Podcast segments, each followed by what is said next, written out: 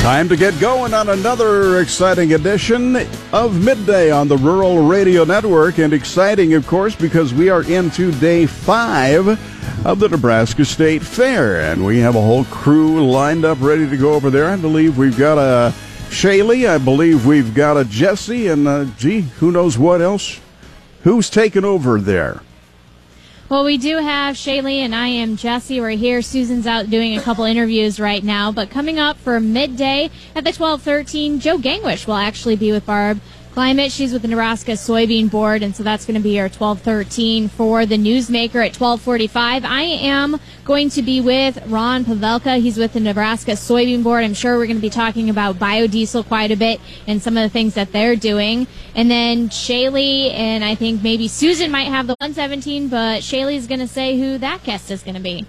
Coming up at 117, we've got Joseph McDermott. He's the Nebraska State Fair kind of heads this whole thing up. And so, uh, be interesting to talk to him about how he is feeling. We're about halfway through the Nebraska State Fair on a Tuesday, and we've got that at 117. So a jam-packed day, and it's $2 Tuesday at the Nebraska State Fair. So a great crowd coming through today. All right, sounds great, ladies. We'll uh, let you guys get to it, organize it all, and we'll be back to you there in uh, just uh, jiff to get updated on everything that's going on. Gee, I can't even remember which. What did they say this is as far as the number this time around? Have you heard that? I have not, but I am still stuck on the fact that you used the word jiff. You'll be back in just a jiff because regularly during my weathercast, I talk about you know how the how the temperature has gone up just a tick. Yeah. Because that's the official term. So I'm curious to know how much a jiff is. The official term in Missouri. In Missouri yes. or Missouri, whichever you choose. Missouri. Speaking of Missouri or Missouri, whichever you choose, the Royals are about to set a record for utility, for futility, I should say. they have now tied an American League record for scoreless innings Ow. at 43. Ow. That record was actually set back in 1913 by another Missouri team, oddly enough, the St. Louis Browns. Really? Yes. So the Royals with 43 scoreless innings are uh, about to set a record in futility, but it could be worse because right now the San Francisco Giants, who are obviously not in Missouri, are 40 and a half games out of first place in the NL West, so it could be worse. Well, there's a couple of teams we don't need to worry about too much going into October. Always trying to find the positive side of life because I've seen I've seen the movie, and you always have to find the bright side of life. Monty Python lives. Yeah. Mm-hmm. Mm-hmm. mm-hmm. Well, exactly. Yeah. Yes, right. People be singing that for the rest of the day. Let's hope so. And we've got Bob Brogan on business. Stocks are taking some small losses at midday. Financial and energy companies are slipping at the same time industrial firms are rising.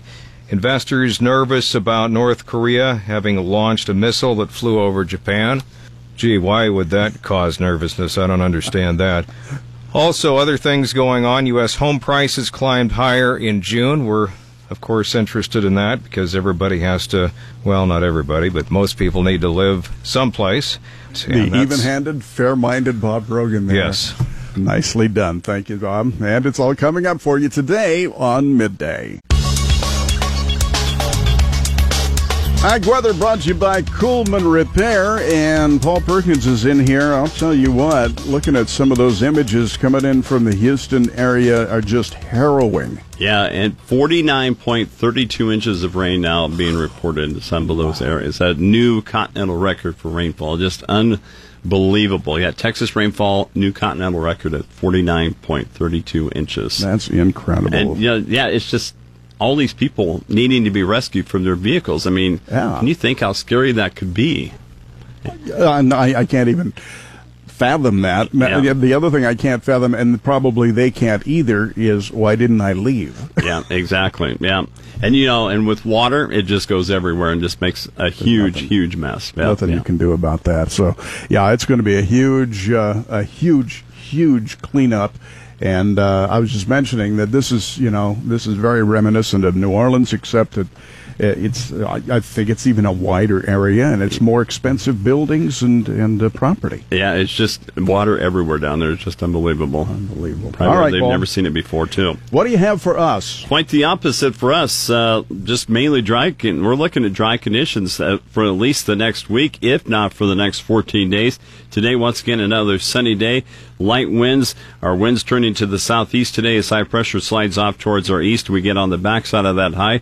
A few isolated thunderstorms may pop up tonight in northeast Colorado and the southern panhandle, right near a low pressure drop. Otherwise, quiet weather will continue for much of our week as a strong ridge of high pressure keeps the conditions dry and fair. The exception coming up on Thursday night and early Friday, but it's not a big exception here. A disturbance will track off the Rockies with a few thunderstorm chances to portions of west and north Nebraska. A cold front expected for Labor Day. The current forecast looks to be dry, but that could be updated for some scattered thunderstorms. Not looking at a big weather maker with that one either. In the long term, Nebraska, Kansas, and the nation's midsections, we're going to be in between a strong ridge of high pressure to our west and a strong low pressure drop to the east. We're going to be right in the middle. And what does that mean? West and central Nebraska and Kansas forecast to see temperatures near normal or seasonal Sunday through September 11th. September always a great weather, a great weather month, and it looks like that will be the case for at least the first 11 days of September. The eastern third of Nebraska and Kansas look to be closer to cooler than normal, but not much cooler than normal. For precipitation, a high likelihood that Nebraska and Kansas will see below normal rainfall Sunday through the 11th. Weather factors driving the market decisions today include heavy rain continuing from Tropical Storm Harvey, mainly favorable conditions for the Midwest, good harvest conditions across the plains and Canadian prairies, and much cooler weather in the extended outlook. Tropical Storm Harvey should begin to drift northeast away from Houston, reach the Tennessee Valley as a weakening post-tropical disturbance by late in the week. Additional rainfall totals of 7 to 13 inches expected through midweek in eastern Texas. Isolated storm totals may reach 50 inches plus over the upper Texas coast. That does include Houston and Galveston. The heavy rain will shift into the main growing areas of the Delta in the next few days. Much of that region expected to see rainfall between 3 and 8 inches that will be unfavorable for cotton. A lot of their other crops like grain and soybeans out already.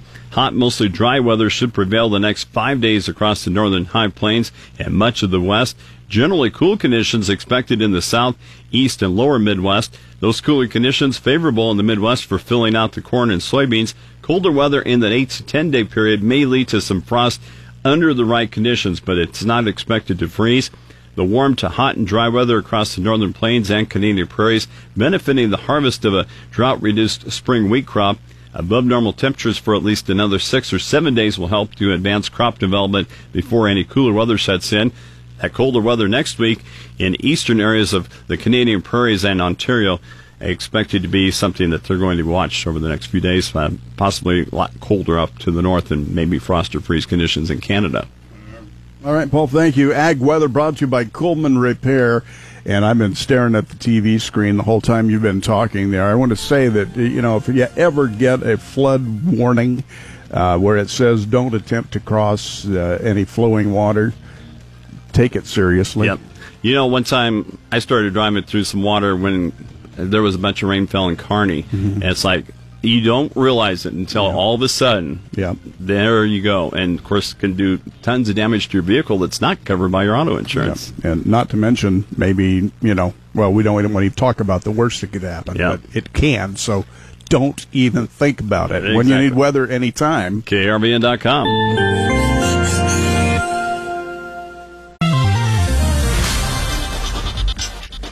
From the Nebraska State Fair, I'm Joe Gangwish visiting with Barb Clement. She is the executive director of the Nebraska Sorghum Board. Barb, you've got some busy weekends lined up here at the fair. I caught you the other day doing some cooking behind the counter, so tell us what you've been up to. Well, the, this first weekend here, we've been busy baking uh, our famous uh, sorghum. They're gluten-free chocolate chip cookies. And I mean to tell you, we were a baking machine back there in Raising, Nebraska. Uh, we we put out approximately 6,000 cookies this weekend. And then in addition to that, we did our cooking demonstration at the presentation kitchen um, and um, presented and um, provided samples to the fairgoers um, on four different uh, sorghum recipes. Uh, utilizing the pearled or the whole grain sorghum, uh, trying to teach uh, the consumer uh, how they can bring this wholesome, healthy sorghum grain to their table. Wow, 6,000 cookies, and they were good too because I had a couple of them. yeah, that, that is, I mean to tell you, that is a lot of cookies, uh, and it has taken the uh, involvement and the participation and, and um, work from uh, everybody down the line to make it work. And, and I'm going to tell you, they are good cookies. We'll be back at the fair on the next three day weekend, Saturday, Sunday, and Monday.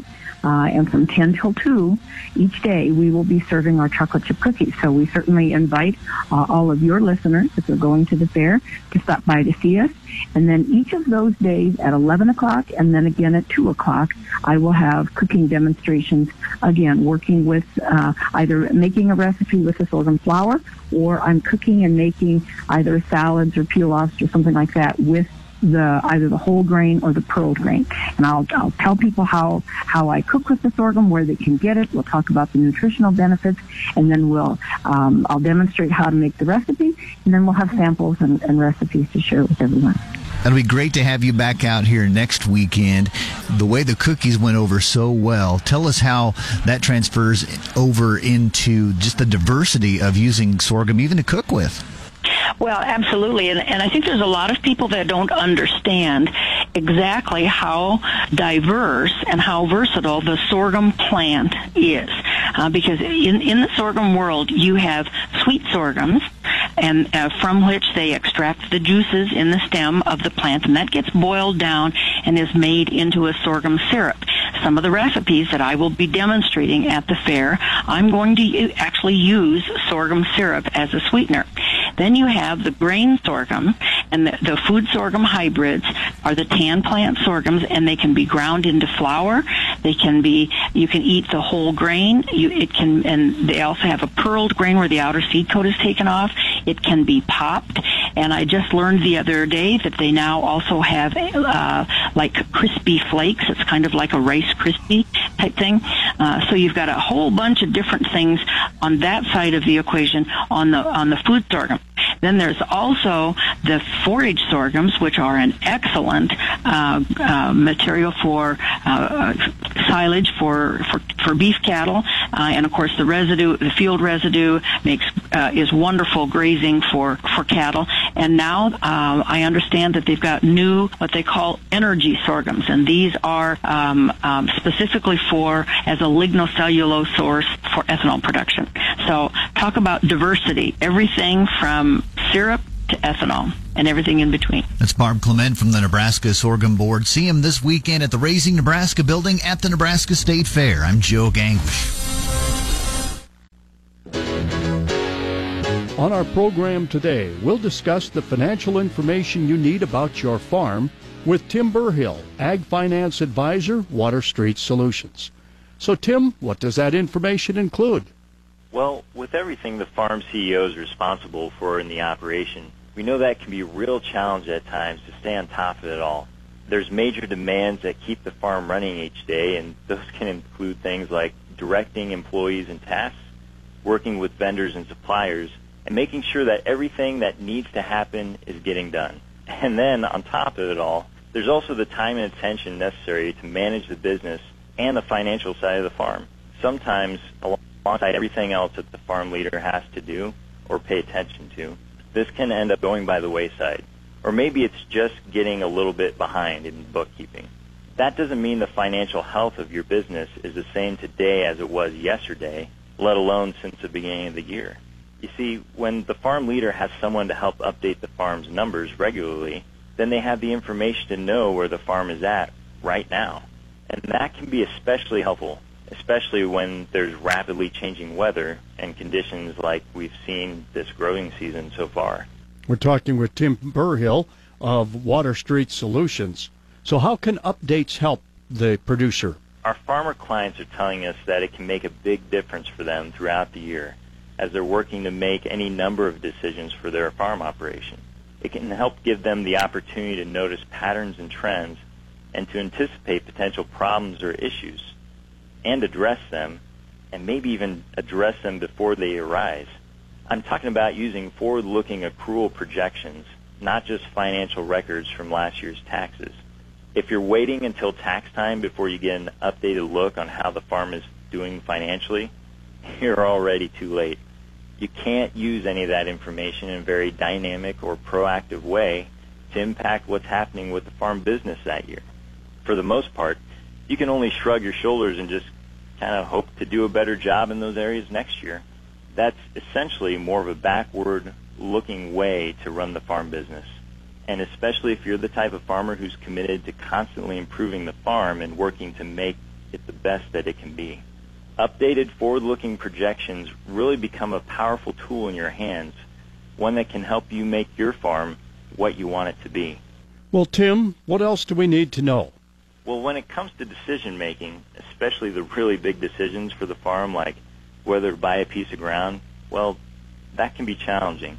That's definitely how it can feel if you don't really know where your farm is at financially throughout the year. It's tough to know whether you're trending or whether you see how the day-to-day decisions you're making on the farm are impacting the business. It's never easy to make those major decisions, but the right information and data can help you make that process a bit easier. In today's fast-paced, business-minded farm environment, having these numbers together for your operation can help you keep ahead of the game, getting better and better each year. So do you have updated forward-looking accrual projections for your farm operation? If not, you might get in touch with me or one of our other Water Street advisors just to talk about that. You can do it by going to waterstreet.org or call Water Street Solutions 866 249 2528. Our discussion today centered around the financial information you need about your farm with Tim Burhill, Ag Finance Advisor, Water Street Solutions.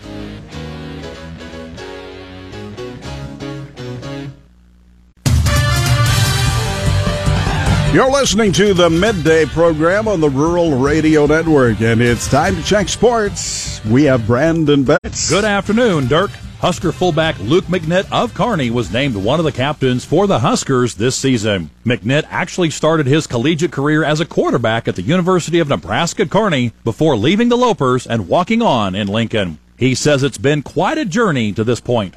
Yeah, I was actually talking about that with uh, a few of my buddies a few days ago. You know, looking back, you know, the way I got here is kind of unorthodox. Um, early, early in that decision to go, you know, to do what I did, I might have changed it, but looking back, I definitely wouldn't change a thing. You know, the, the, the way I got here and how it's all come together, I wouldn't definitely wouldn't change a thing. Along with being named a captain, McNitt also earned a scholarship for his senior season this year. He will start for the Huskers on Saturday night in the season opener against Arkansas State. Also in college football, picking up a preseason ranking for the second time in four years, Kansas State is ranked 20th in the AP and 19th in the coaches poll. The Wildcats open the 2017 season against a ranked FCS opponent in number 15 Central Arkansas. Kickoff time is set for Saturday evening at 6:10 p.m. inside Bill Snyder Family Stadium in Manhattan.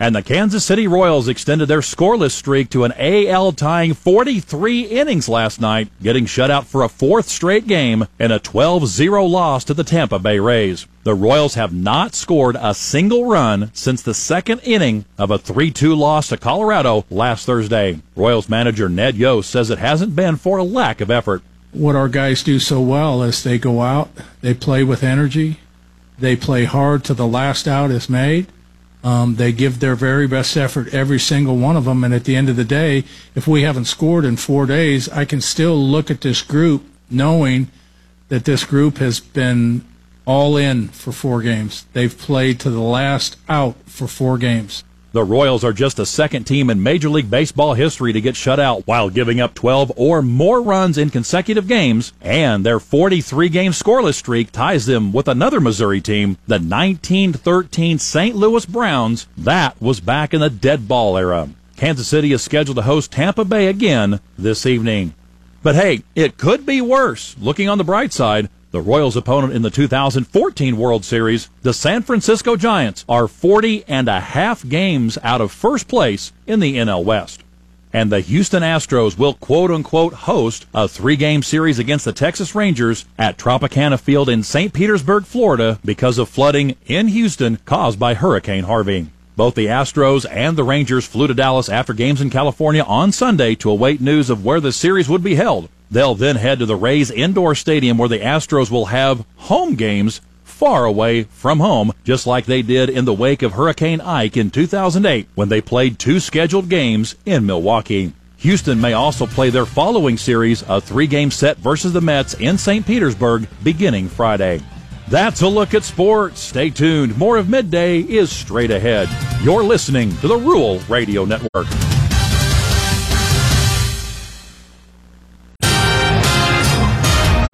Clear skies tonight, lows in the mid 50s. I'm Dave Schroeder. A North Platte man has been charged with attempted second degree murder and arson following a disturbance and fire at a North Platte residence last evening. North Platte Police Department responded to a trailer home on a report of a disturbance and found the home on fire. Two residents, 58 year old James Brown and a 54 year old woman, were outside of the home. The woman had a cut on her forehead along with clothing that smelled of gasoline. She was transported to North Platte hospital and later released with no serious injuries. The investigation determined that a verbal argument started inside of the home. Brown then reportedly went outside and returned with a gas can and began splashing gas on the victim and inside of the residence. The victim was able to eventually escape out the back door and ran to the neighbors for assistance. Soon after, the trailer started on fire. The trailer was heavily damaged from the fire and is considered a total loss. The National Hurricane Center says the heavy rain from Harvey is expected to worsen flooding in southwest southeast Texas as well as southwest Louisiana. People who escaped rising floodwaters and pouring rain arrived at a Houston shelter by the busload and truckload even as the convention center exceeded its capacity. Here in Nebraska, Dick Dinsdale with the American Red Cross on how you can help. There's a huge need for um, donations, of course, and for volunteers. The Red Cross has a number of people from our region uh, already on the ground. We've got about 43 volunteers who have deployed down to the area. Very difficult at this point to even get near some of uh, the disaster area where, where help is most needed. The best way that uh, someone can help right now is by going to redcross.org and uh, looking for the button at the top of the page that says donate. The Orphan Grain Train in Norfolk has sent a semi full of water pumps, hoses, hygiene supplies, and food from Associated Wholesale Grocers to accessible areas in the Laredo area. A deputy in Kansas has killed a driver in Kansas after he tried to take another officer's gun. The Newton Kansan reports that the man was killed Monday night near Moundridge after Newton police attempted to stop a vehicle with suspected ties to a car burglary. Police said that the driver fled on the interstate and became combative after tire puncturing devices were used to stop the vehicle. As the severe storm season continues, remember the Weather Watch never sleeps. In the KRVN News Center, I'm Dave Schroeder.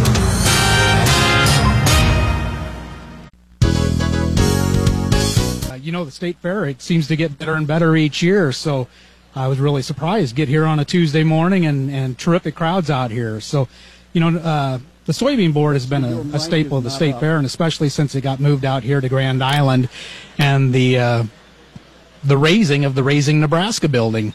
Uh, we have a permanent exhibit, so it's kind of a year-round display that people can come in and, and take a look and learn about all the different aspects of Nebraska agriculture.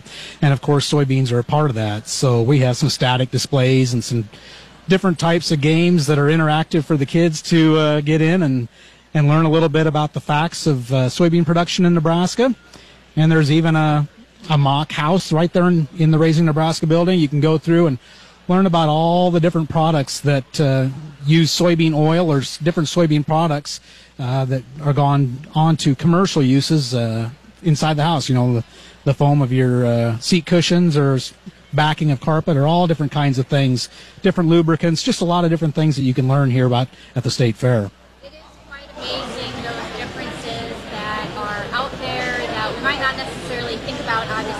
those products or the feed products. But when it comes to some of those other things that Nebraska Soybean Board is doing out there, um, you have a dialogue coming up on UNL campus. Why don't you tell us a little about that? Yeah, sure. That's coming up uh, the week after Labor Day. So, so uh, you know, part of the soybean board's job is to talk about education, whether that's uh, to consumers or producers. But this one's geared towards kind of the the general run of the mill consumers. So we're talking about uh, GMOs and the, and uh, why we think they're a good thing. But the way the food dialogue is going to be set up is it's going to be kind of a debate type of a of a setting. So there's going to be someone that's pro and someone that is uh, anti-GMO, and they're going to discuss those pros and cons. And and I'm sure at the end take some uh, questions from people at the in the audience. So it's a perfect place to have it out on Innovation Campus. We'll draw a lot of students, but along with that, there'll be uh, dietitians and different types of advocacy groups that'll all be invited to that. Is this going to be a new opportunity? Have you guys participated in these type of things before, hosted them before? Is this a first time for the soybean board? Well, it's the first time for the Nebraska Soybean Board to have one in the state. Actually, I think there was one in Omaha a few years ago, but it's one of the partner organizations that the Soybean Board works with. It's it's actually put on by the U.S. Farmers and Ranchers Alliance. So uh, we are the funder behind this project. So they come into Nebraska and they do, they do that project for us. But uh, we do a project every year with the U.S. Farmers and Ranchers Alliance, and uh, in the past we've uh, we have uh, paid and we've had the, the movie Farmland, which was produced several years ago. Uh, that is now in every Nebraska public school and I believe every museum or uh, library in the state, at least for sure the public school libraries. So that's uh, this is just the next step of a project that we're trying, and and they'll come to us again. You know, we have our board meeting coming up this uh, next week, along with that uh, food dialogue. So they'll have a project that we'll choose from, and and we'll go ahead and and have another exciting project for next year. And with this exciting time, you mentioned that you have a board meeting coming up. Elections just finished for the Nebraska Soybean Board. Some changes are coming there. So, how did elections go, and what are maybe some of those changes that members should expect to see? Yeah, well, you know, we, we did just have our elections, and uh, two of the three that were up for reelection uh, are going to return. That's Greg Anderson, he's the at large, and uh, Daryl Obermeyer from down at Brownville, he was uh, reelected. And my spot, actually, I didn't run again. Uh, I've served six years, and it's my own personal reasons that I'm going to go ahead and step away for a while. So uh, they just had the election, and they announced that Doug Sadoff from uh, Trumbull is going to be our new representative, and uh, look forward for to see good things from him. He's a smart, sharp guy, and uh, he's quite an advocate for agriculture. And there's a lot of opportunities for Nebraska soybean board producers. Obviously, you're involved in trade. So, uh, last question here: What are some of those upcoming things that the soybean's working on for trade? Well, yeah, we do we do a lot with trade, so we have a lot of trade missions, whether we're going there or we're hosting trade missions coming to us. And right now is kind of the opportune time to show off what a good job we do at raising soybeans and de- delivering a, a, quality product. So we're getting tours in from all over the world, and we're bringing them out to Nebraska farms and and letting them good look doing out. And we are here live from the Nebraska State Fair. We've been talking with Ron Pavelka. He is with the Nebraska Soybean Board from Glenville, Nebraska, discussing some of the things that the Soybean Board is participating in. That's been the uh, Raising Nebraska displays here at the Nebraska State Fair. They have a food dialogue discussion coming up at Innovation Campus. We've also been talking about some of those trade activities they're involved in, and again, elections that just finished up. So we're here live from the Nebraska State Fair. You can check us out in the Pinnacle Bank Expo Center right behind behind the beef pit so you can come out and say hi to us. I'm Jesse Harding reporting live from Nebraska State Fair. Looked like another day of uh, broad commodity sell off.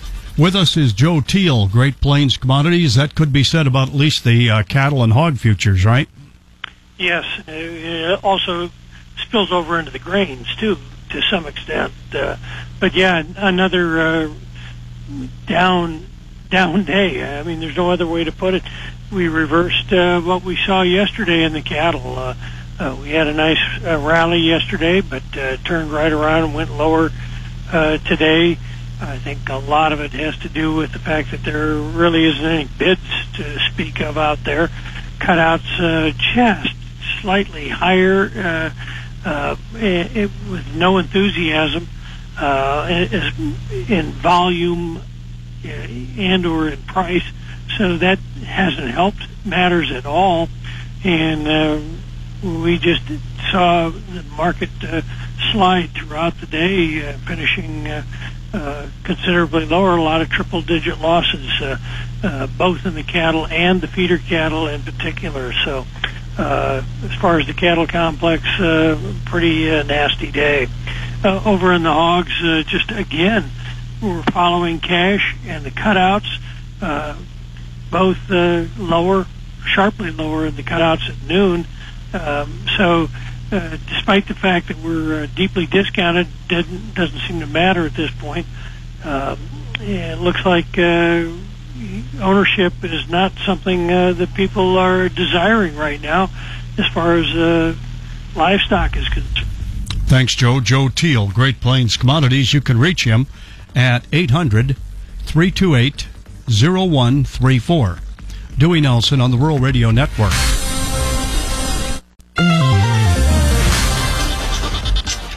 Afternoon from the Nebraska State Fair. I'm Susan Littlefield. It is a very busy day once again, which is a good thing. Joseph McDermott joining us. Uh, busy time for you guys. It's a whole year in planning gets over with in 10 days, but day number five and numbers are looking pretty good. Yeah, they are. We, we announced this morning um, that we're up about 5.5%. That's through yesterday, which is Monday, and that's roughly uh, 7,000 people. Uh, we had a huge day um, on Saturday. 62,000 plus people came to the grounds, and that's actually the second largest day that we've had since the move to Grand Island. Back in 12, I think it was, we had 71,000. So 62,000 this past Saturday. Uh, I, I, won't deny it taxed the grounds a little bit, but um, things things went well. Well, I have to I have to publicly thank the folks that you have working behind the scenes, the folks that are are taking care of the trash, they're taking care of the bathrooms. You have got probably one of the best staff in that regard from all the state fairs I've seen across the Midwest. I mean, everything is just always so immaculate and so clean. Yeah, and and quite honestly, I hear that a lot, and I love it. We do have a great staff. Um, you know, when you consider that there are uh, 360,000 people that attend the fair. Um, it, they do a great job of keeping it clean, and that's important. Uh, you know, people want to come to the grounds; they want to see a, a, a, clean ground, something that's well taken care of. So, um, I, I, appreciate the comments. And your entertainment too that you guys have, really again uh, top notch. Yeah, we had um, Brad Paisley and Pentatonix over the weekend. We start again tomorrow uh, with Ronnie Milsap, and he is going to sell out. We just have a few tickets left. Um, and then on Thursday we have King and Country, uh, which is a Christian group. Uh, Friday is Lynyrd Skynyrd, the uh, 70s, 80s rock band. Um, again, 70s, 80s uh, Joan Jett and the Blackhearts is on Saturday, and then Sunday, uh, the last concert of the Nebraska State Fair, we got Cole Swindell. So just a really, I mean, you're, you're hitting every type of palette when it comes to music. And and we do try to do that. I mean, we're we're looking to bring um, obviously as many people as we can uh, to the fair, and so we look for different acts, different activities, different exhibits that appeal to uh, a wide range of, of, people. Now tomorrow is tomorrow's Older Nebraskans Day. I didn't want to say yeah. Senior Citizens Day. No, Older Nebraskans. Older Nebraskans Day, and that's that's why uh, Ronnie Milsap is is going to sell out. A lot of a lot of people are interested in seeing him. And I think you had something to do with the weather too, because weather for this year's state fair has been just amazing. Yeah, I wish I had that kind of power, quite honestly. but no, you're right. I mean, we had we had a storm roll through Saturday night, did a little bit of damage to some tents, but temperature-wise, um, it's been wonderful. Low or or low 80s, uh, mid 80s, and it's supposed to finish that way uh, through next Monday. Well, wonderful. If folks want to know more information, you guys have a, a easy website to use at statefair.org. We do, statefair.org. And as a matter of fact, I would encourage people, there's actually a tool there that you can use called Create Your Day. Uh, simply choose the day that you're going to be attending the fair, and on the screen, all the events that take place on that day will pop up. You can sim- simply put a check mark next to the ones that you want to see print out your own schedule and bring it to the fair with you. Well, wonderful. Thank you so much. Joseph McDermott joining us here at the Nebraska State Fair. Again, if you want more details, I encourage you to go check it out at statefair.org. Get your entire rest of the week planned here at the fair. From the Nebraska State Fair, I'm Susan Littlefield on the Rural Radio Network.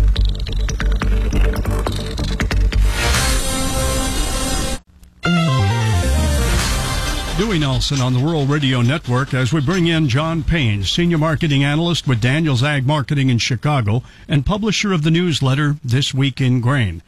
Time for an assessment on today's trade, John. Well, kind of similar in the uh, the corn and soybean side, where, where we're just uh, kind of say bleeding lower is, is uh, I guess the way I look at it, just kind of a drip every couple of days. We're seeing this thing five cents lower, and it doesn't feel like it's really moving that way because it's so slow. I think we've got another two days of this, and then uh, rubber meets the road time. Saw a little bit of good price action in the in the wheat that uh, I like to see into a uh, a really negative day. Um, so I'm optimistic here. I, I think uh, you know wouldn't be shocked to see uh, September corn dip its head into the 320s on some big sharp move lower, but uh, I think a lot of the negativity is priced in here. Looking at the way the spreads are. And you talked about wheat gaining a little bit of ground for Chicago and Kansas City. Was that from commercial buying late in the session? I, it's interesting to see who'd be owning this thing. I, I, have a hard time thinking that Minneapolis is going to go down much lower. You know, the, for the same reasons that corn is selling off. First notice day, and I, I can't reiterate how important it is to know about these things. Folks tend to have to sell. They're being forced to sell because of storage costs and because of just the desire to not want to ship corn before the harvest. They are selling for reasons that don't involve price. Uh, on the other side of it, Minneapolis wheat, we'll see who has it here uh, as we go into the delivery. If, if there's a lot available, or as much as the USDA says there are, we should see uh, delivery sold. If, if it's bought, I think it's a good clue to the market that there is a lot of folks interested in delivering September wheat 20 under the, the December contract. And my opinion, I think there's some upside there. So if, you, if you're a wheat trader, you know, look at the high protein stuff. I think Kansas City's going to come back on Chicago here in the in the next couple of weeks, and uh, get yourself to set up to sell on rallies. That was the play that ha- that worked a year ago. You know, December trades back up to 450 again, then then you're in a good position to sell it. I, I would not be short in wheat here uh, going into this delivery. I think there's there's a lot of risk to the upside as far as who wants the physical. Will the trade be interested in Canadian production estimates that are, I think, are coming out this week? Yeah, I think it'll be again for that that high protein wheat. You know, we've been reliant on on bringing supplies in, and Canada might not have what we need to uh, to kind of st- stem the deficit flow that we're going to see in place here uh, once we start talking abandonment. That won't come around until the end of uh, I think the end of end of December, even maybe by the time we figure out kind of what those acres look like. But um, again, this is these next two days will give you a real clue about who wants corn and who wants wheat. I think I think there's going to be some some demand that comes in. So I, I'd be looking to buy breaks, get out of those hedges if you're in them. Next two days might be a good opportunity. Thanks, John. Go to danielsagmarketing.com for more information. With us was John Payne of Daniels Ag Marketing in Chicago.